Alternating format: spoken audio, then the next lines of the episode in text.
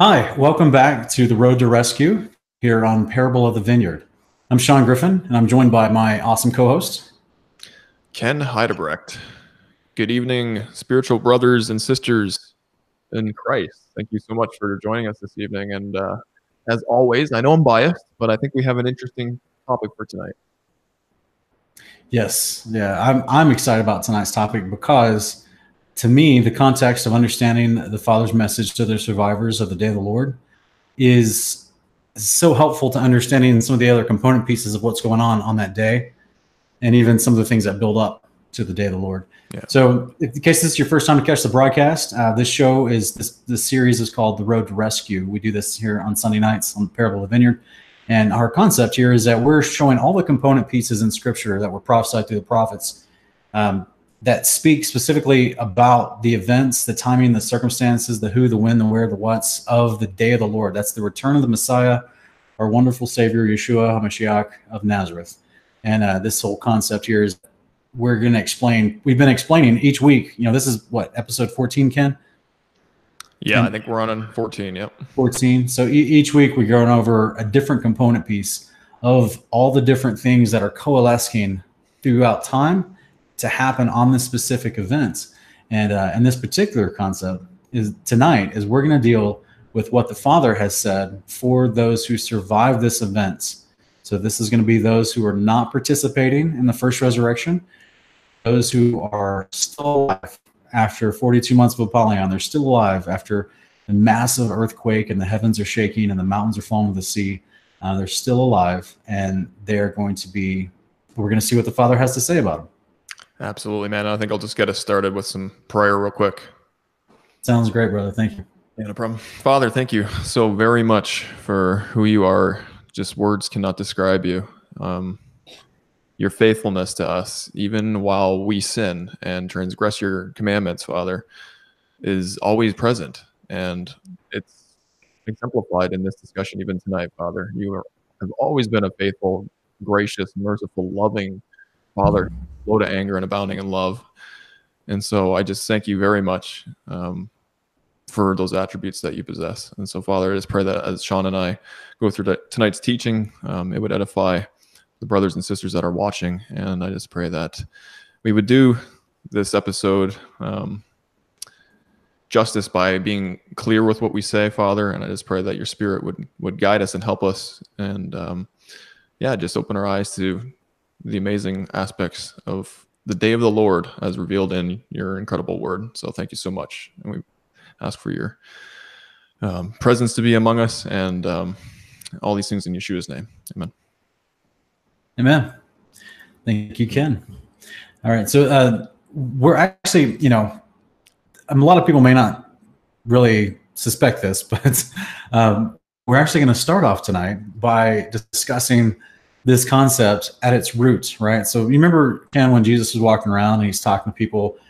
He's at some of them asked him about the law. Others, the Pharisees, were trying to twist the law and add their own commandments. And then some of the scribes, you know, asked him about the law, and they they did seem to know the law. They seemed competent in it.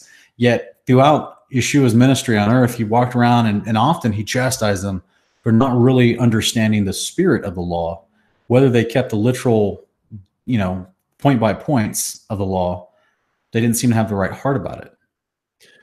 Yeah, absolutely. And I mean, Yeshua would chastise them for concerning themselves more with, you know, the mint and the tie and the ties, those types of things over the things that are weightier in the law, which is what, exactly what we're discussing, right? And um, so, yes, I agree 100% that even though the religious elite may have understood the, the commandments, they didn't follow through with them um, in a spiritual way. Absolutely, brother. I'm so glad you brought that up because that's all we're going to do tonight, guys. Is we're gonna we're gonna pinpoint the weightier matters that the Father actually is performing in the day of the Lord and throughout the millennial reign after the day of the Lord for the survivors of the nations, because that is His heart. It always was His heart, and it's what all the you know the instructions, the Torah itself, is built around.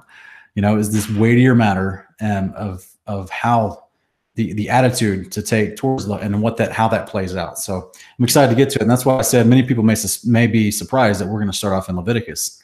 But for all those out there, if you haven't studied Leviticus, it's a game changer, guys. It'll it'll it'll help you understand a ton of the things that Jesus was doing and saying when he was walking around. It'll help you understand all Hebrews.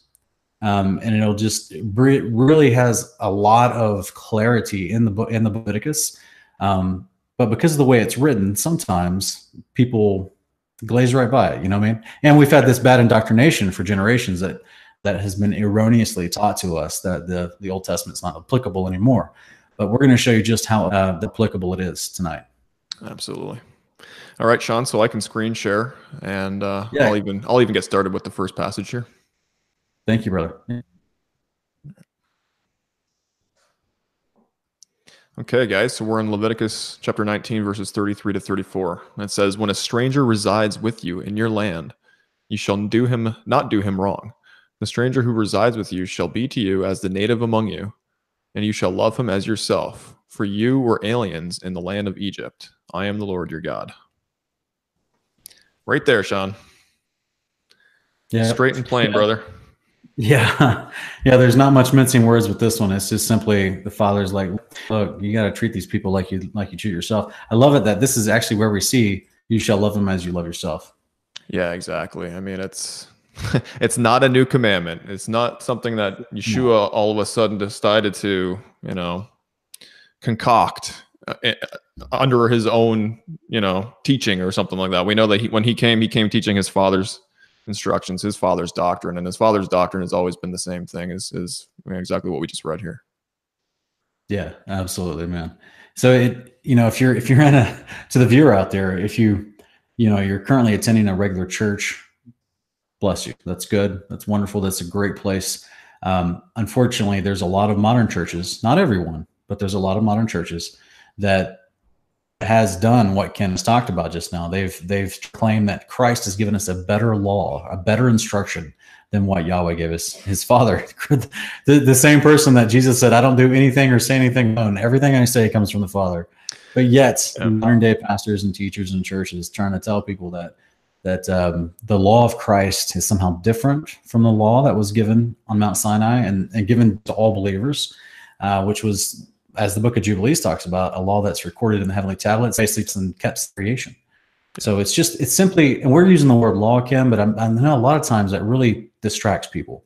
Uh, and that's why you've tried to hear me over time kind of playfully uh, interchange the word instructions for living or just behavior instead of the word law. Yeah. Because that's all it is. He created you as a human and he's saying, look, here's your instruction manual on how you work. Like you get a car with an instructional you got a body and here's the instruction manual on how you're supposed to work. This is your behavior and if you do these things it will go well with you and then you know you'll escape the second death and inherit eternal life. And so yeah. this is it just it pains my heart you know how many how much we've heard growing up in our life that somehow the law of christ is better than what was given originally when all he did the original covenant law. Yeah it's it's definitely a surprise um especially when you dig into the very words of our Messiah, uh, uh, you know, what he said about himself with regards to his father, you know, he would he would say, "Why are you calling me good? There's only one good, and that's God, right?" And then he would say that my father is greater than I. So if Yeshua is offering us something better than his father, even though he's already said that his father is better than him and greater than him and all those things, then we're kind of making Yahweh, the Father, subservient to the Son in a way, and that's not how the how the Son um, presented himself in the first century at all. That's right. Yeah. yeah he clearly knew what the word father meant. Yeah. So, yeah, that's right. you, want to put the next slide up there? Well, I think it was in Deuteronomy, what, 27? Yep. I got her up here, Sean, if you want to. Sweet, brothers. This is Deuteronomy 27 19, guys. And this is says, Cursed is he who distorts the justice due an alien, orphan, and widow. And all the people shall say, Amen. Yeah, and all the people shall agree, right? That's right. Because he's forcing them to agree. He's like, "This is my behavior. Agree with right. this because this is going to benefit you in the long run." So in the in the Leviticus passage, we looked at it saying to the alien, the stranger, the orphan, the widow, the sojourner, treat them with love, treat them as you would treat yourself. And here in this one, it said that to treat them with justice, right? So do not distort justice, which means to do justice to them, because there is justice owed to them. And so that's some of the uh, the foundational concepts that the Father has given to us, that how He thinks, basically. And so tonight we're going to dig into Him and how that plays out as He interacts through His Messiah with the survivors on the day of the Lord. Yeah, absolutely. All right, we'll jump to the next one, Sean. Yeah, thanks, brother. We're in Isaiah 60, verses 11 to 14, and it says, Your gates will be open continually. And just so the viewer can understand here, this is being talked about the New Jerusalem. This is the city, the kingdom of God here. So the Father is speaking to the actual kingdom itself. And it says, Your gates will be open continually. They will not be closed day or night, so that men may bring to you the wealth of the nations, with their kings led in procession. For the nation and the kingdom which will not serve you will perish, and the nations will be utterly ruined. The glory of Lebanon will come to you, the juniper, the box tree, and the cypress together, to beautify the place of my sanctuary. And I shall make the place of my feet glorious. The sons of those who afflicted you will come bowing to you, and all those who despise you will bow themselves at the soles of your feet. And they will call you the city of the Lord, the Zion of the Holy One of Israel beautiful. That's great, man. It's beautiful. And this whole concept is that um, I love it how it says at the end, the sons of those who afflicted you will come bowing to you. So yeah. not, yeah. So this is kind of an interesting thing here. Where are the fathers? yeah, exactly. That's true. Why just the sons of those who afflicted you? And so that's what we're going to delve into that. Stick with us till yeah. the end, guys. We'll then further and explain that. Yeah, man. We'll get to the next one real quick if you like. Yep, sure. Revelation 3 9, go for it, buddy. Revelation 3 9 says, Behold, I will cause those of the synagogue of Satan who say that they are Jews and are not, but lie. I will make them come and bow down at your feet and make them know that I have loved you. Revelation 3 9. And Ken, real quick, as this is up on the screen here, I just want, and some of at this point in the show already, we put up three or four slides. Uh, some of the viewers may be saying, What in the world is that background behind these scriptures? Um, so this is just uh, a humorous way I decided to present an apocalyptic concept here because um, you know the whole all any NASA complex or any rocket launching complex or space shuttle uh, p- platform or pad will be utterly useless once the day of the Lord happens because people will know the truth. Yeah, yeah, I agree. Amen, brother. Absolutely. So that big lie will go away forever. yeah, yeah, it'll be very hard to try to convince people of that lie on the day of the Lord. It's just because they're going to see the new hurt, the new that's been refashioned for them. They'll see yeah. the city coming down the firmament. They'll they'll realize the, the understand the shape of creation. Yeah, amen. Yeah, this is uh this is an interesting passage, though. I mean, I've heard definitely different theories regarding those who are the synagogue of Satan and who call themselves yeah. Jews but are not. Yeah, without and our goal here tonight, we're not we're not picking um pointing out you know this particular political group or this particular head of nations uh, or whatever or these people groups or ethnic groups. We're not pointing out and saying that they're a part of the synagogue of Satan. To me, that's just nonsense. The whole concept is that there is a, a group of people that Scripture clearly establishes that rule the world right this is there's a what we're going to read about tonight these are the kings of the earth it's all talked about in revelation you know, uh, as well as the kings of the earth bring their armies together to fight Yeshua at his return. And so this whole concept here is that regardless of who they are, the Father knows that they are. And that's the point. And that he knows who's real and who's not. Yeah, because he knows exactly. who are lying, who's being truthful, because he's the one, as Revelation 2 also says, I think it's verse 23, 24, that he can, you know, he knows the thoughts and, and the intent of the heart. Yeah. Yeah, and we're yeah, gonna we're gonna come across this in Enoch, the next passage that we're Gonna, yes, yeah. absolutely. We just get a little bit more fleshed out, a little bit more detail than Revelation just gave yeah, us. I love it. This is a really, really good, you know, explanation as to what we're talking about here. Yeah, brother. Okay. You want to read that one? Yep. Go ahead. All right, guys, we're in Enoch now, chapter 63. It says, In those days shall the mighty and the kings who possess the earth implore him to grant them a little respite from his angels of punishment, to whom they were delivered that they might fall down and worship before the Lord of spirits and confess their sins before him. And they shall bless and glorify the Lord of spirits and say, Blessed is the Lord of spirits, and the Lord of kings, and the Lord of the mighty, and the Lord of the rich, and the Lord of glory, and the Lord of wisdom, and splendid in every secret thing is thy power from generation to generation, and thy glory forever and ever. Deep are all thy secrets and innumerable, and thy righteousness is beyond reckoning. We have now learnt that we should glorify and bless the Lord of kings, and him who is king over all kings. And they shall say, Do you want me to keep going, Sean, or, or do you want to? Oh, yeah, you can read the whole passage. Sure. And they shall say, Would that we had rest to glorify and give thanks and confess our faith before his glory. And now we long for a little rest, but find it not. We follow hard upon and obtain it not. And light has vanished from before us, and darkness is our dwelling place forever and ever. For we have not believed before him, nor glorified the name of the Lord of spirits, nor glorified our Lord. But our hope was in the scepter of our kingdom and in our glory. And in the day of our suffering and tribulation, he saves us not. And we find no respite for confession that our Lord is true in all his works, and in his judgments and in his justice. And his judgments have no respect of persons. And we pass away from before his face on account of our works, and all our sins are reckoned up in righteousness. Now they shall say unto themselves, Our souls are full of unrighteous gain, but it does not prevent us from dis- descending from the midst thereof into the burden of Sheol. And after that, their faces shall be filled with darkness and shame before that Son of Man. And they, and they shall be driven from his presence, and the sword shall abide before his face in their midst. Thus spake the Lord of spirits. This is the ordinance and judgment with respect to the mighty and the kings and exalted, and those who possess the earth before the Lord of spirits. Wow. Okay.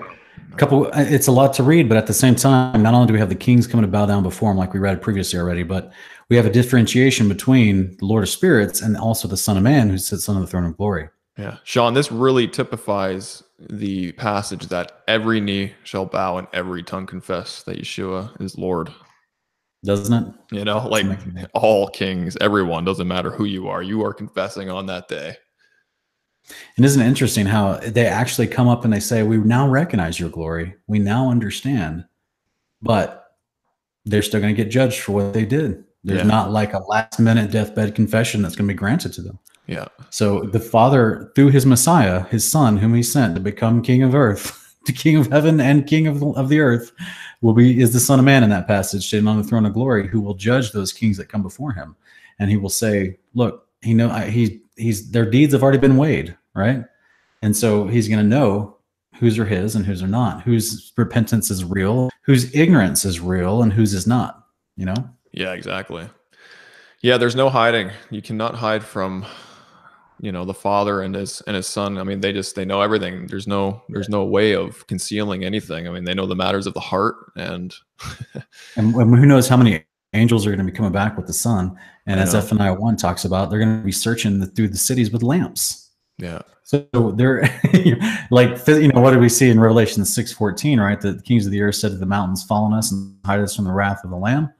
Um, we also see, I think it's in, um, gosh, Zeph, oh, I think it's in uh, uh, Amos two, uh, where it talks about the those who try to hide under the sea, that they're yes. going to be pulled up. Yes. Um, those who try to ascend to heaven, those who try to dig into Sheol. Didn't it actually says the serpent. The serpent will will bite them which is interesting. That's true. In, in the That's bottom true. of the sea. yes.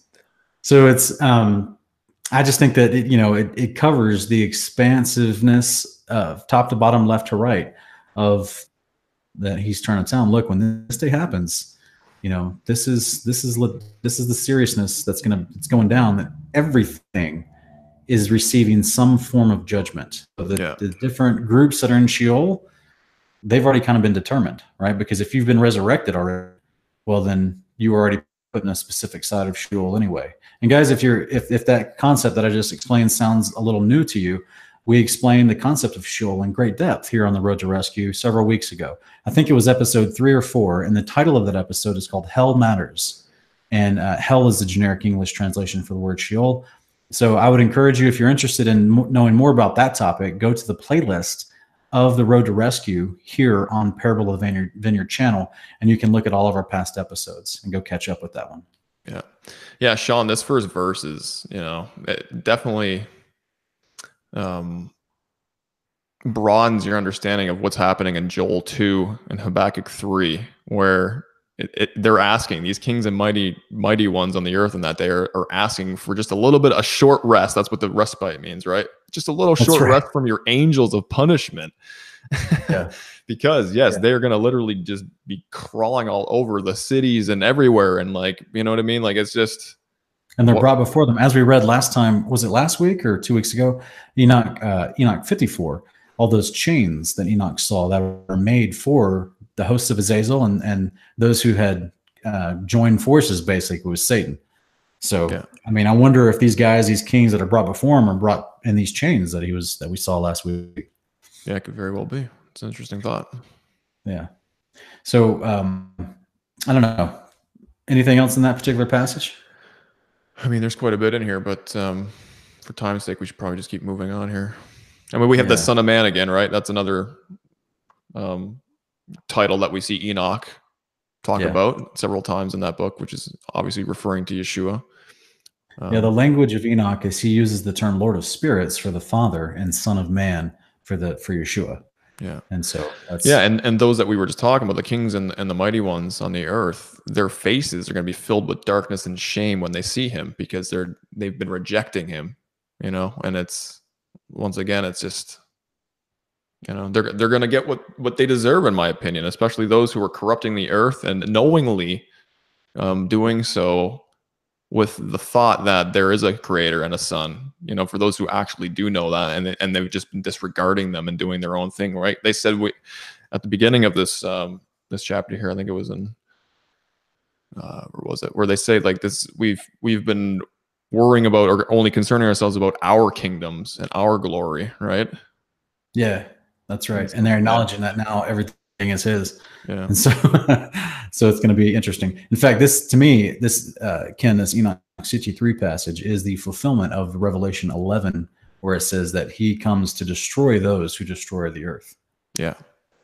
So yeah, this I is, you know, we we look around in our life and we say, you know, what's going on here? Why is there mass extinction of animals? Why is there you know chemtrails being put in the sky why you know what's going on here why is there rivers being poisoned and you know just all this kind of stuff that you're you're trying to figure out what's going on here well the father tells us that unrighteous behavior results in the land being cursed and the yeah. land suffering the consequences of humans behavior and while the what's so ironic about all this is the propaganda campaign of the people who are corrupting the earth have tried to have tried to pass the blame onto the average person as if they're the ones doing it just by living their lifestyle. Yeah. Very sneaky, and, very, very deceptive. Yeah, when, yeah. you do a little bit of research, you can find out that, oh no, it, it's not your average person that's living in an apartment, you know, just you know buying milk out of a plastic carton that's not that's not destroying the earth yeah. it's there's like major things underway that are happening um, if if no one has even researched something as, as simple as the idea of um, the, you know the, the deep underground military bases where they're drilling huge holes in the earth and, and you got to ask yourself why like they for underground military bases who are you fighting underground it's not just simply for hiding you know usually a military is something that you protect where the people are so that this is to assume to say in, in, a worst case scenario, they, they claim they're using him for, you know, worst case scenario, people could go there and hide for refuge. But yeah. it's just one idea of how, how many huge tunnels. And, and when people look these up online, you'll see what I'm talking about. But how many huge tunnels can you actually drill under our feet and not cause problems? yeah, I'm not willing to find out. That's for sure. You know, it's just, I mean, it's insanity. It really is. I mean, it's annoying because uh, I myself have witnessed lots of chemtrails, right? I mean, these metallic particulates that they're spraying in the sky, and they're coming out more and more. They're, you know, they're being more transparent about it, but they're still pushing their agenda that it's, you know, because of global warming and we're trying to protect this and that. But really, like, you know, these things are falling down that are getting sprayed in the skies, and we're inhaling them, and they're going to the soil, into the into the water systems, and it's just like it's just it's killing everything. It's killing animals and and humans and like you yeah. said, they're trying to pass the buck, right? It's we're it's we're trying to protect you here because you guys are the ones that have been destroying the earth. So we're trying to like reverse this for you, and it's like it's yeah, the narrative is just insane. Yeah, it's it is the classic mo. It's the classic uh, procedure, if you will, of uh, the enemy is to blame you for what he's doing. Yeah. They've been doing it for ages. Yeah. Um, I'll read the. Did you read the last one? I'll read the next one if you like. Yeah, go for it, man. We're in Isaiah here. So here in Isaiah 52 15, it says, Thus he will sprinkle many nations. Kings will shut their mouths on account of him. For what had not been told them, they will see, and what they had not heard, they will understand. What's so, the sprinkling, Sean? Yeah. Is it yeah, blood, I mean, perhaps? Yeah, Isaiah 63 talks about uh, some sprinkling of blood, and it's not in a good way. It's not like yeah. a atonement ceremony. It's uh it's uh, it's actually the slaughter that's referred to in Ezekiel uh, peoples. But at the same time, you know, um, this, basically, this to me is this kings of the earth. They're shutting their mouths on him because they're seeing, told, they're they're understanding what they did not what they didn't understand before, which is there will be you know there's a lot of kings of the earth. What they weren't right. We we kind of understand that each nation was 273 nations around the earth, established nations around the earth right now. But then we understand that there's the the concept of people that rule other peoples but may not be called an actual king right and then there's people over them. So you've got govern like sub layers of governors if you will but we still may give them a title of supremacy uh, over a certain people group. Point is there's lots of these guys. And i and i truly believe ken that many of these don't actually know the full story. They don't know the gospel of the kingdom of god. It's not like they're they've, they've been dis- duped and deceived like many other people before them right? Because they've been shown a false sense of power from the enemy, which is why in Revelation 13 we see that happen on a grander scale out in the open, apparently, because it says the kings of the earth are in awe of the dragon, and then they're in awe of the beast when the dragon gives his authority to the beast. And they're and they're like, oh my gosh, who could who could wage war against him? Like they just they wonder after him, right? Right. And they worship him. And so they've been just duped and deceived by a false sense of power, all sign, line, signs, and wonders and and that's only going to escalate in my opinion so you're going to have men that are going to be doing as they're going to be in a place of governance over another people group that they're not going to have a clue about what the true gospel of the kingdom is yeah and, they, and so therefore they will be deceived like so many others to actually fight yeshua when he tries to come back to make peace on earth yeah yeah it's it's um it's sad but we know that yeshua is going to spare nations. There are going right. to be some nations that, you know, even if there are some that are ignorantly doing so, right? This is why we have an amazing judge for a father um, who gets to judge the minds and the hearts of men. And so those who have no clue and they're going along with this narrative kind of naively and ignorantly, who's to say that the father isn't going to be merciful to them, right? To give them a chance to. Yeah. And that's what I was saying. He's going to, he's the whole spirit of his instruction was the heart of the matter, right? And part of that heart of the matter we read in Revelation, where he Yeshua blatantly says that he can see, he searches the minds and the hearts. He knows every deed, every idle word, Matthew 12, 36, will be accounted for. So when he's you're standing before him, you know, it, it, there's another passage that says no one can speak an ill word against him, and no truth can be said before him. No, no false truth or no non-truth can be said before him. So this whole concept is that Yeshua is literally you can't lie to him when you're yeah. going to stand before him, you know?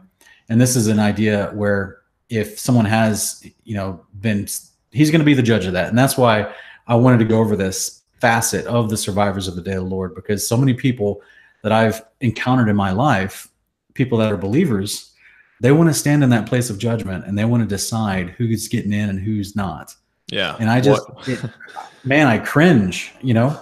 Well, I mean, it, it it's kind of, um, the same type of spirit that uh, the two brothers, uh, was it James and John, or who, who was it that was trying to say like, who's I want to be on your right hand and on your left. I want to I want to have that position of authority, right? And it's just like, are you sure you guys yeah, know? He's like, I can't, I can't promise you that. That's not mine to give. That's the Father has chosen those spots for somebody.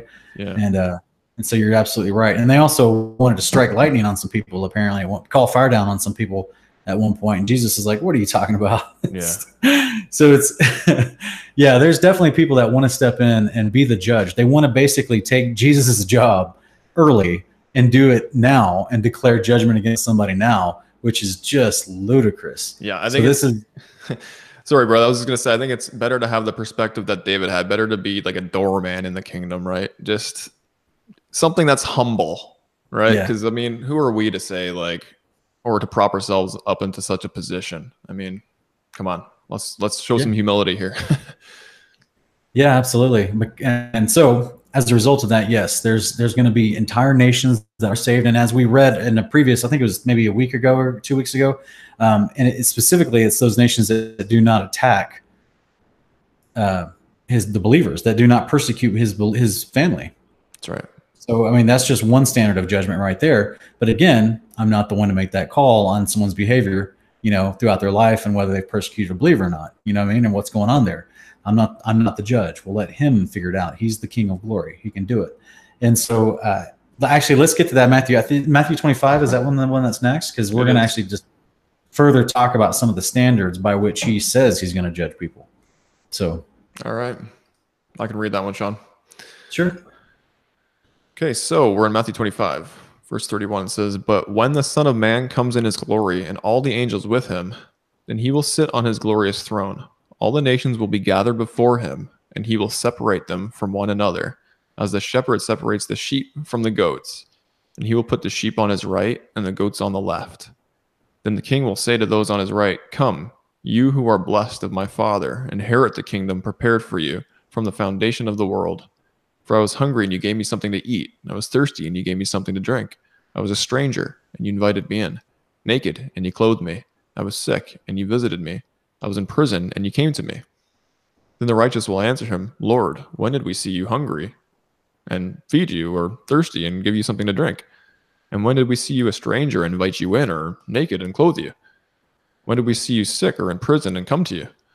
The king will answer and say to them, Truly I say to you, to the extent that you did it to one of these brothers of mine, even the least of them, you did it to me. Then he will also say to those on his left, Depart from me, accursed ones into the eternal fire which has been prepared for the devil and his angels. For I was hungry, and you gave me nothing to eat. I was thirsty, and you gave me nothing to drink.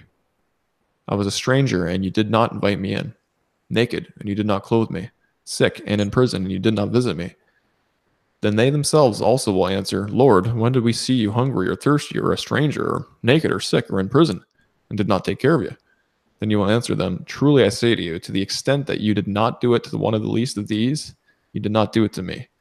These will go away into eternal punishment, but the righteous into eternal life. Okay. It's, I mean, it's right there, right? So this is something that, you know, Ken and I, uh, we wanted to kind of share with folks that we've done an extensive study on the first resurrection event. We've been talking about it on multiple shows. We talk about it on our show that Ken and I do on our on uh, Kingdom in Context in my channel. It's called Honor of Kings. We do this show on Saturday night. And, you know, as we broke down the book of Enoch and now we've been breaking down the apocalypse of Baruch and the apocalypse of Abraham, um, we we see the first resurrection event is layered into so many different things. And in fact, on this particular series here on the Parable of the Vineyard, um, we did a first resurrection entire show. It's called Immortality in the End of Days. And that'll be on, again, that'll be on the playlist that you can find here on this channel for the Road to Rescue series. And so um, th- this whole concept that we're reading in Matthew 25, uh, it's it's our conclusion that the first resurrection event is already happened, and this this separating of the of the goats and the sheep is happening after the first resurrection event, after the battle of Armageddon, after the Son of Man has come in his glory and is sitting on the throne of his glory and doing judgment for all the survivors of the day of the Lord. Yes, and you know, brother, until recently, I had thought that this was this was actually something that I was in conflict with. Is you know, for those who were on the right that were the sheep and were told to inherit the kingdom, I was like, well, if they're already resurrected before this, why you know why is this judgment being passed out now? You know what I mean? Like why yeah. why is there this you know kind of delayed um, you know response to these people groups and so it makes total sense that this is this is actually the nations the survivors of, yeah. of the day of the lord and not those who are already resurrected into immortality so yeah and for those sheep that he tells inherit come inherit the kingdom of god um, it, it's again there's lots of statements in scripture that are made as a blanket statement but the context of that statement has a lot of component pieces involved. So this is what Ken and I would would speak as uh, as we've talked about on the show before. Um, it's a, especially two weeks ago when we covered the new covenant idea, it's a proleptic statement, and this is actually it's what's called the faith statement, and it's a, it's just a literary term. You know, you guys can look it up, but it's prolepsis, and it's an idea where Yeshua is telling these people, "Come inherit the kingdom of God." Well, he told this, he told that same thing to the guy in Luke chapter ten, when to, to all who believe, right? To everyone he was preaching and teaching to, that he was teaching righteousness, because remember, it's called practicing righteousness. So that is the general command of the covenant, which is to Come, practice righteousness to inherit the kingdom of God, because if you do these things, you will live. So the context within these statements is all leading to being resurrected. So if the first resurrection has already happened, and now the kings of the earth and the survivors of the earth are being judged, then we know the second resurrection doesn't happen until a thousand years is up. So to the survivors of the nations, he's telling them, and we're actually going to go into more of what he says to them in a few following passages. So stay with us because he's telling them right here, come inherit the kingdom of God, which means there's a process involved. It doesn't mean they're just immediate. He's not just swinging the door open for them and saying, come on in, guys, because these are the survivors of the nations, which means they did not participate in the first resurrection event. So they were neither dead before he returned, and they were not part of the group in uh, First Thessalonians four verses 17 and 18 that are alive and remain and are caught up in the air in a harpazo style on the day of the Lord. Okay, so those two groups that participate in the first resurrection, these sheep in Matthew 25 are not part of those two groups. And they're actually the survivors that have now come to the New Jerusalem, as Isaiah, Isaiah 60 talks about all the new stream to Zion. Um, so they'll be encamped around it, as we see still happening a thousand years later in Revelation 20, verses 7 through 10 and they're going to learn the ways of the Father from the Messiah and the angels, the the glorified saints who are the royal priesthood, you know. And then uh, we're actually going to read about some of these passages further. So this idea is that he's actually telling them, this is you know the wicked, those who are uh, without any any chance of atonement and any chance of excuse, without a chance of repentance, because they have knowingly and willfully transgressed beyond he's judged them basically, right? Those are the goats. Okay. And even though Ken right there, it says they're thrown in the fire. But as we know, again, that's another statement with context involved in it.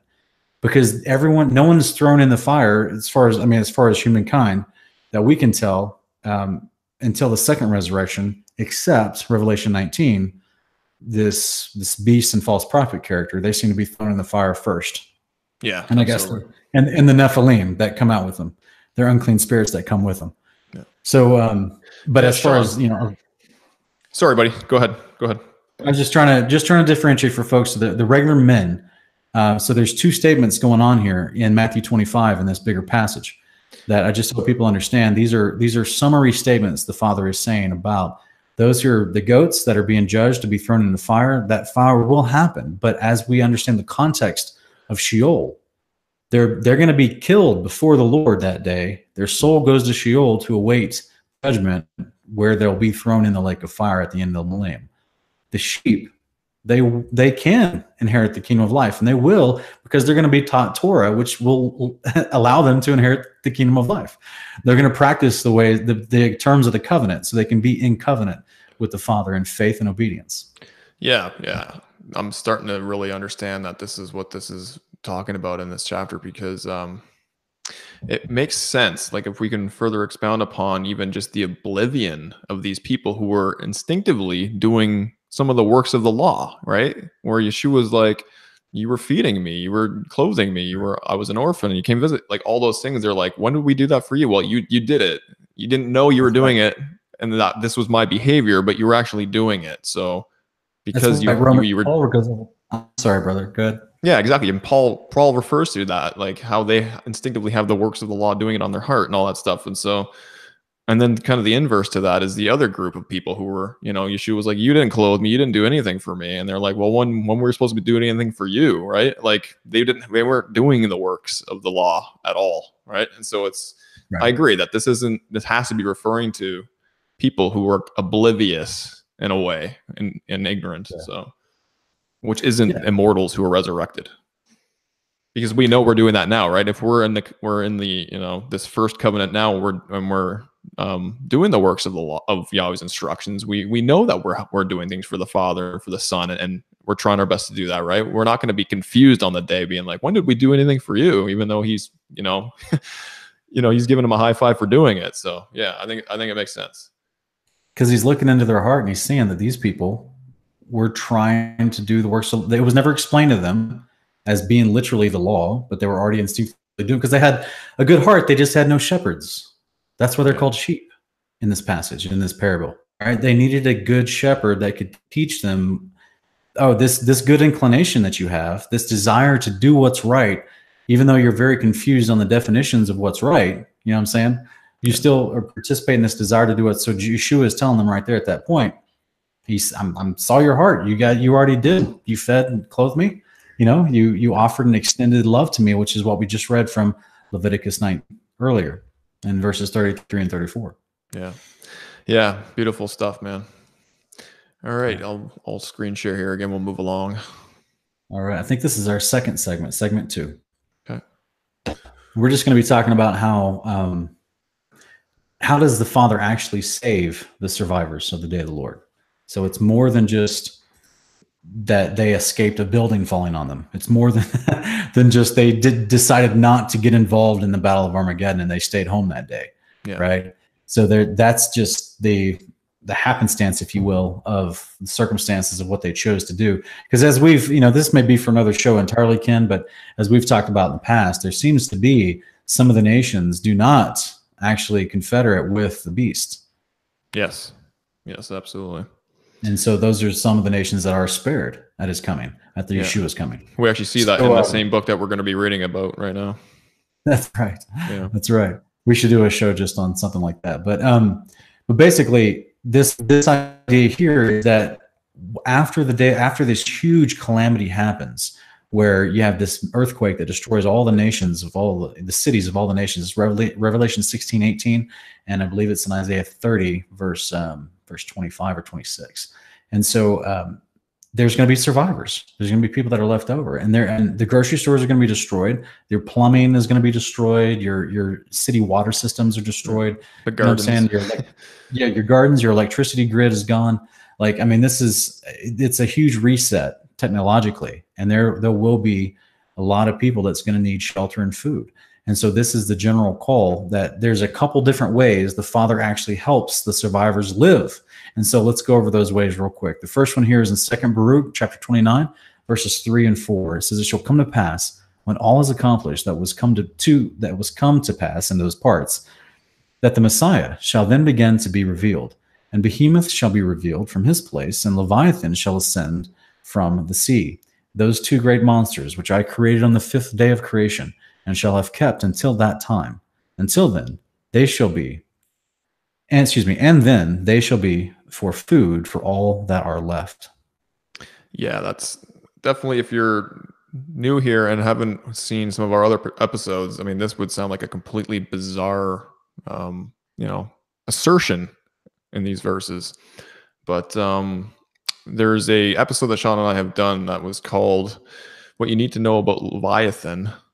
And we go all throughout that episode talking about Behemoth and Leviathan coming back on the day of the Lord and the purpose of why they were created in the first place on day number five and why they were separated and hidden throughout time and then manifested on the day of the Lord is specifically for what we just read here to become food for the surviving nations of Yeshua's wrath on the earth. So definitely sounds weird, but it just um, shows once again how amazing our Father is that before He created all things, He knew that there was going to be people that were going to be in need of something to eat on this, you know, prophetic day that um, all the prophets are pointing to. So it's fascinating. Yeah. I also I did a video on my channel, hanging on His words. It's called "The Rise of Leviathan." You guys are totally uh, able to check that out if you want. But um, it's a very very interesting aspect of this day of the Lord, and um, you know, definitely overlooked but it's def it's also in in um, movies and media and all over the place if you just have the eyes to see it. Yeah, it's it's a great video you did, brother. In fact, for the viewer, if you haven't already subscribed to Ken and I's channel, now's your time. Now's the moment. Mine's Both of our channels uh, are suggested here on the Parable of the Vineyard. So if you go to the main Parable of the Vineyard YouTube channel. You'll see on the right hand sidebar suggested channels in both Kingdom in Context and Hanging on His Words, which is Ken's channel. Both of them are suggested channels here. So you're welcome to check us out, subscribe, tap the bell for notifications. It'll be, you know, you won't miss out when we drop new videos. And, uh, and as well as on Kingdom in Context, Ken and I do our own Saturday night show. So it's, we have a lot of fun with it. And, um, and all we do on that show is just break down the apocryphal books and, and line them up with the canon and see which ones line up and which ones don't. So it's called Honor of Kings. But um, on on Parable of the Vineyard here on the Road to Rescue, as Ken said previously, we we did what four or five weeks ago an entire show on Leviathan. So the things that we just read in that scripture there, if you want to know more about Behemoth and Leviathan from the start to finish, all throughout Scripture, we go over it for like an hour and a half. And you go check out that. Um, it's called "What You Need to Know About Leviathan: in The End Times." So yeah, yeah, it's good stuff. Interesting stuff for sure. Um, move along here, Sean. Yeah, absolutely, man. Okay. I think the viewer is going to start to realize once we get to like episode 20 that all these things are connected. That's why we're always saying, go check out this show. We discussed this for two hours. Yeah. We discussed this concept for an hour and a half because they're all connected. It's, it's one mean, one mosaic. That's the, I think that's the purpose of the show, right, Sean? Is that we're presenting a mosaic, all the scattered pieces of the day of the Lord, the different constituent elements that make up this big picture, this mosaic that is prophetically talked about all throughout the scriptures, and it's the most important day in all of human history. So that's yeah, why we're so passionate about it. That's why we've dedicated a show to discussing it because it's it's fundamental to understand in our faith, and it it encourages us, and it you know, enlightens. If I could, if I could say this, dare to say this, it is what the kings of the earth are currently preparing for for the last few hundred years through economic manipulation and strategic manipulation of cities and, and, and different and advanced weaponry. They're doing everything they can. They know in my opinion many of them know it's a reality. Now i think some of them have been sold that it's going to be like a fake alien invasion in the last hundred years but before that before we had this this indoctrination of an alien invasions and and that's what they claim it to be now i think many of them knew because they're occultists and they're the enemy of yahweh the Son was going to return. So they're like preparing everything they can do to stop it if they can, but they won't be able to. They'll just be wiped out. exactly. Okay. Get my screen share to work here. There we go. Okay, guys, we're in Isaiah 55 now. It says, Ho. And this is, he's not Santa Claus. This is Isaiah. Ho, everyone who thirsts, come to the waters. And you who have no money, come, buy and eat. Come, buy wine and milk without money and without cost. Why do you spend money for what is not bread, and your wages for what does not satisfy? Listen carefully to me, and eat what is good, and delight yourself in abundance. Incline your ear and come to me. Listen, that you may live, and I will make an everlasting covenant with you, according to the faithful mercies shown to David. Behold, I have made him a witness to the peoples, a leader and commander for the peoples. Behold, you will call a nation, you do not know, and a nation which knows you not will run to you, because of the Lord your God, even the Holy One of Israel, for he has glorified you. Yeah, I love it. It's amazing, yeah, Sean. I, I love is... how it's I love how it says right there at the beginning. Come and buy wine and milk without money and without cost. How uh, that seems actually moronic in a way, eh? That's right. Yeah. This wonderful poetry right there. Just in the wordplay, not that this stuff is not literally happening. Um, because here's the funny part when people claim that, oh, it's just poetry, you can make of it different things. I'm like, actually, no. Poetry still told a specific story. Just because it was a poetic prose using similes and metaphors doesn't mean the content of what they were talking about was fictional. yeah. So, you know, even when we see poetic language, it doesn't mean the content itself is speaking about is not real. So, yeah, to me, this seems like the Father is talking to and about the New Jerusalem in this moment here because it's paralleled with Revelation 22. Yes, I, I would agree with you for sure. And so basically, the survivors of the day of the Lord can come without money to get milk, bread, water, and we're actually going to read what kind of water. It's not just any kind of water. Yeah, it's it's the kind that Yeshua that. was talking about at the well with uh, the Samaritan woman. That's yeah. Yeah, very cool. Man, if you if you put up the other uh, slide up there, I'll read the next one real quick. Yeah, sure. I was just gonna say before we move on, Sean, that um, the everlasting covenant that he's gonna make on that day. We we discussed that in our last episode, I believe. Was it our last one? I think about the, the covenants and whether we're in the new covenant. Uh, two two weeks ago, yeah. It two weeks ago? Yeah. You guys are uh, obviously able to check that out if you want. All right. Go for it, Sean. All right. So here in Revelation 22, this to be 14 through 17. So blessed are those who wash their robes so that they may have the right to eat of the tree of life and may enter by the gates into the city. Outside are the dogs and the sorcerers, the immoral persons, the murderers and idolaters, everyone who loves and practices lying. But I, Yeshua, have sent mine angel to testify to you these things for the churches. I am the roots and the descendant of David, the bright morning star. The Spirit and the bride say, Come. And let the one who hears say, Come. And let the one who is thirsty come. Let the one who wishes to take the water of life without cost. Yeah, I don't know who wouldn't want to take the waters of life without cost.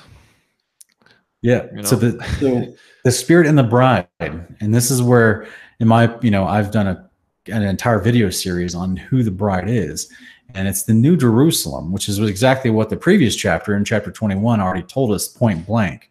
Verses 9 through 10, John is shown the bride of, of the Lamb descending from heaven, and it specifically says it's the holy city, the New Jerusalem.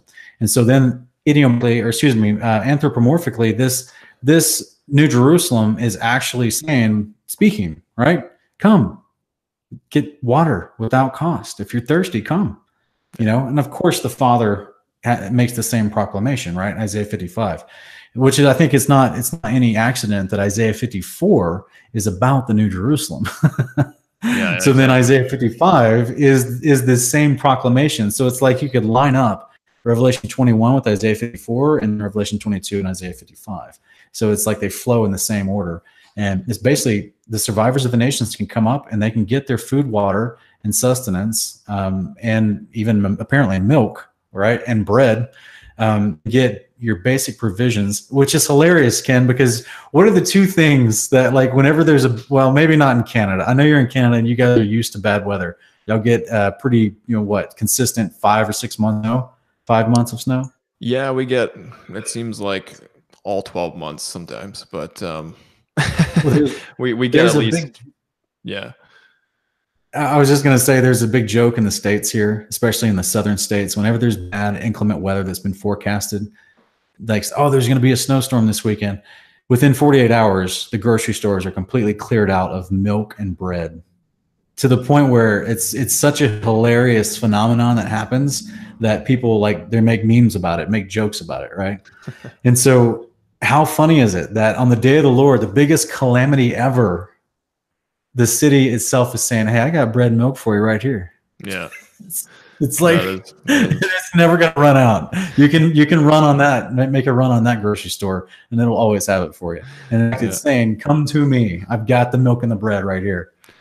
Yeah, and you're not gonna have to worry about um, antibiotics and all these other things in that type of milk. It'll be good good milk for sure. Yeah, it's just a beautiful thing. So yeah. so far we've seen that there's a there's a moment here where the survivors there's gonna they're gonna stand it's a judgment, but then as they're still streaming to the city from all across the world, because it's going to be the only city that's not destroyed, and they'll be able to see it from anywhere they are on the earth. Um, they're actually going to be able to stream to it to come get provisions, milk, food, and water. And there's other passages we didn't have time to put in here where it talks about them being escorted to us, or excuse me, escorted to the city, and how um, you know their ships are sent out and everything like that. But you know, there's um, people, all the people of the earth are going to be brought up to the city. And as we read in Revelation 22 just now, if they wash their robes, which is a part of purifying themselves, which means they're starting to learn and do the ways of the Father, which is called Torah, they can enter into the city. And these are the people that are the survivors of the day of the Lord. Um, and so that's, we could do a whole nother show on just the behaviors of what they can do and cannot do once they get into the city. But we don't have time for that tonight. Yeah, and so. I, I, was gonna say before we move on, Sean, that we will be doing a show on the bride. You kind of know you kind of dropped there right. a subtle hint there about the bride being the new Jerusalem. I'm, I'm sure there's a couple jaws that have, are still on the floor in our um, chat room there, but we're going to dedicate a show for sure to talk about um, the bride and who we believe the bride is. So be looking forward to that. That'll be a lot of fun. Okay.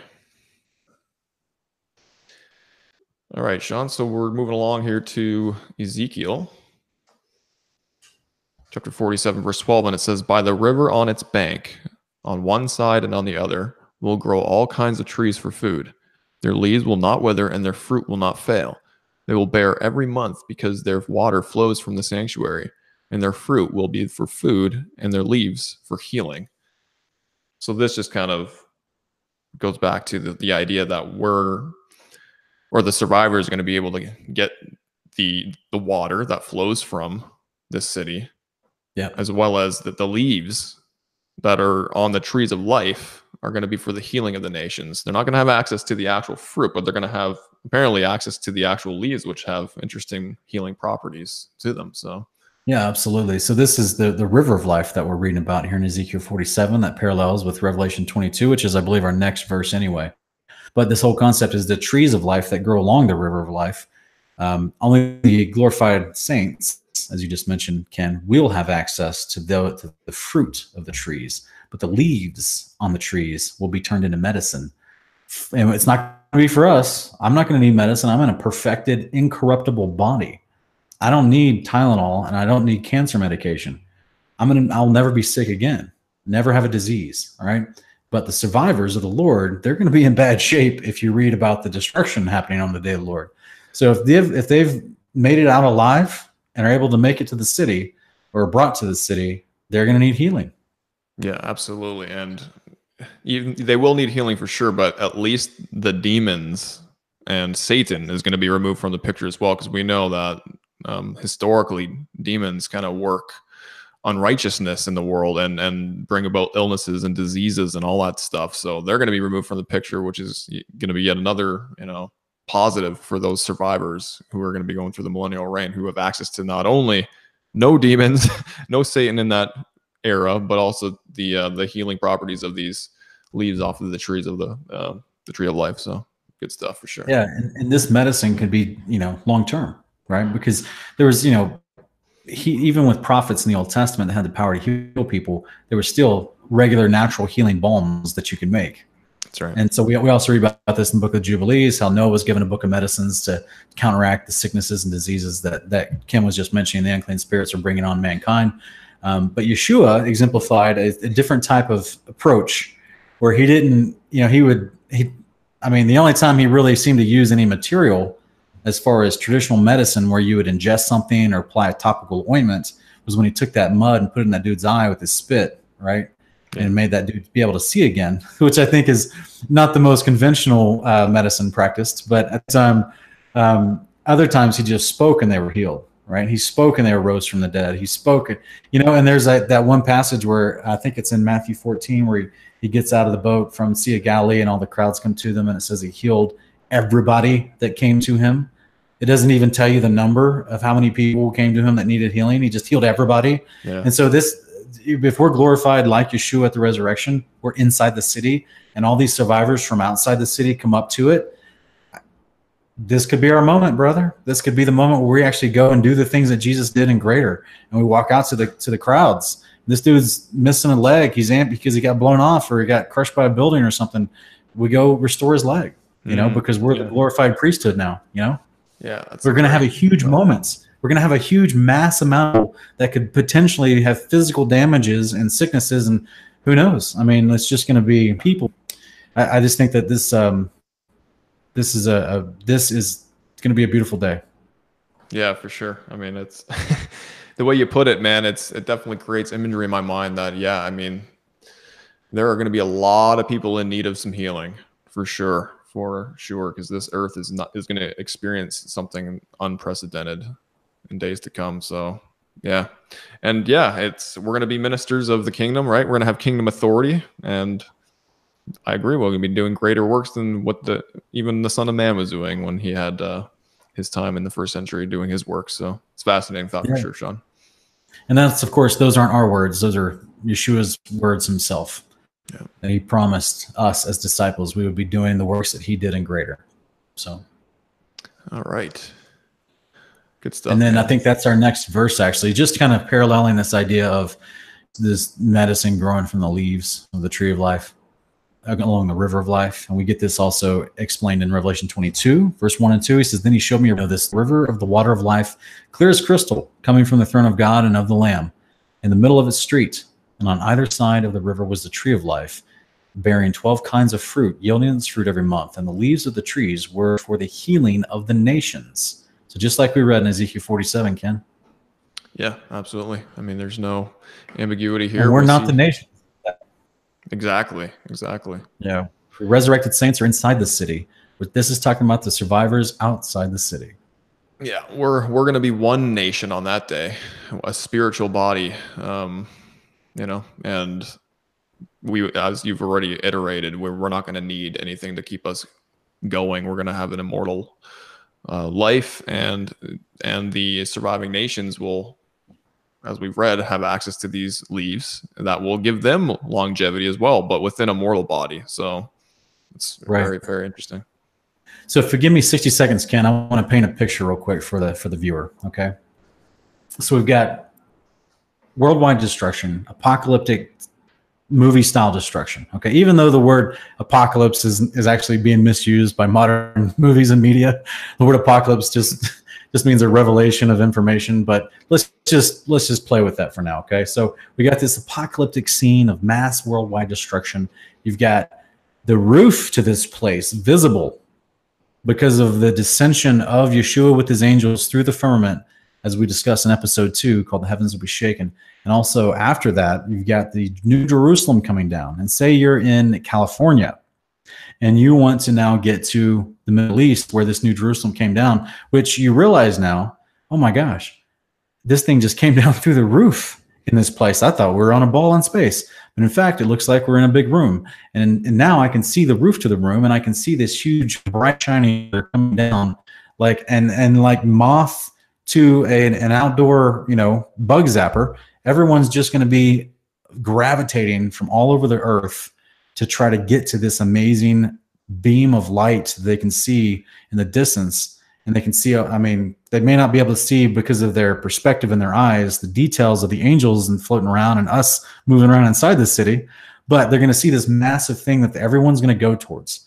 And they all get to the city because their city's been destroyed so they're caravanning with mass groups of people to try to get there.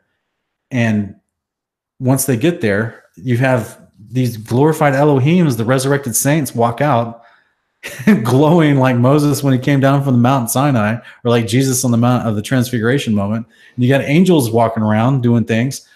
And we just go out to be emissaries to talk to the people and it's and then say, hey, you guys need food and water, medicine? Come on over. Oh, your your arm's broken. Let me heal that real quick for you. You know what I'm saying? Yeah. Well, we'll take care of it for you. Okay. So that's that's the scene that we've just painted for the last what 45 minutes.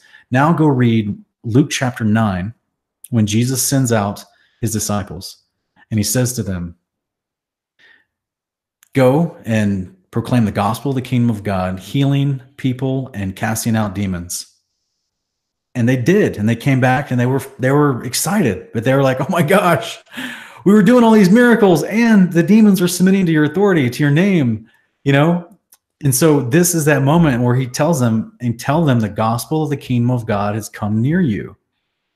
And so this is the this is the foreshadowing of the big moment when the new Jerusalem descends to the earth. Mm. It's the gospel, it's the king, the good news. The kingdom of God has descended. And in this moment, the survivors, those who need it, those who need it to survive, are going to come up and it's come near them and they're going to get healing. They're going to get food, water. They're going to get spiritual nourishment, and yeah. they're going to live and survive. It's unbelievable to paint that picture in your mind. I mean, it's so hard because we haven't been taught any of this stuff growing up. At least I haven't, Sean. You know, when I had uh, my experience throughout my life with various churches that I went to, none of this stuff was talked about in any type of detail. Um, so it's just fascinating. The more that we we plug into these scriptures that give us all these details, it's just I can't contain the joy. I know it probably doesn't look like it right now because I'm trying to compose myself, but man, there are days where I'm just like Father, this is amazing. This is so, so cool. And it's like it's not being taught. That's right. The people need to hear this this good news of the gospel message. And it's just not being Well, taught. you know, what we do get in the world is the the corrupted imitation of it. And it's it's this idea that you you know we're going to build the perfect society. We're going to build the perfect city that's got you know um, this socialistic underpinnings that you're going to have free healthcare. You're going to have free substance like food and water if you need it. You know this is the underpinnings of trying what people are trying to emulate today. They just don't even know it. They don't even know that the father is going to actually be able to this because it's it, the only way something like that can run is if everyone's actually obeying Torah. that's right. Do this in a corrupted world where people are consumed with greed and power. You you can't have this utopian style paradise, which God calls the New Jerusalem paradise. You can't have that because that you just end up getting oppression and tyranny. You know, and so this is um, what we're reading about is the Father's paradise, which is the the perfect moment that's ran with perfect governance from the leaders and the citizens are you know perfect which is hebrews 12 calls the citizens of heaven right and we're all obeying torah which allows us to live in harmony together so therefore any resources that are ours we could easily give to those who do not have them Yeah. you know and this man. was all this all this stuff was built into the law and so the world is clamoring and taxing and having wars and striving and protesting and trying to reach the description of what we're reading to you tonight about the, the new jerusalem and how it a safe haven and a place of, of resource and healing for the entire world. The nations of the will be a world are clamoring the peoples of the world are clamoring for that right now. No one's just explained it to them that it's promised to come. Yeah, it's it's amazing, and it's uh, it's so cool to think about that. Our King, who will be on Mount Zion, will have a constitution, which we are already trying to live out in this life. that's that right being the Torah, the, the instructions for how to live. Everyone will be doing this this behavior, and eh, it's amazing. It's king- kingdom economics, man. Like it's it's gonna be That's right. amazing. It really, really is. So that's why I try to tell people that like ask me, Ken, like who you voting for, and like who you know which political way do you lean? And I say, guys, I like I lean towards the kingdom. And you know, you get like, a, what? What are you talking about? Like, I don't play the games. There's no point in playing the games uh, of the world's politics because it's anti-kingdom politics. that's So if we can just all get on board with that, I think it'd be a lot easier and, and there's a lot less headaches and a lot less stress in your life about worrying about who to choose, who not to choose, and, and playing the game that, you know, the elite really want us to be playing. But anyways. Well said yeah But yeah, man, it's fascinating. It's so cool to think about this this kingdom. You know, this fifteen hundred mile squared kingdom that's it's equally as high that everyone will see, as we've already talked about in, in many um, episodes, because the mountains will be leveled, the valleys will, will be risen up, and we're going to be seeing this massive structure wherever we are on the earth. No one, no one will not be able to see it. So it's just beautiful. So It's so cool to think about. Yeah, it, um, Lord, you know, your kingdom come, your will be done on earth that is, is in heaven, man. It's Amen. what we were told to pray for. Amen. All right, buddy. I'm sharing here again. We'll jump over to the next one. All right. Who read last? Was it mine or yours? I don't recall, but I can I can read this. Okay, go ahead, brother.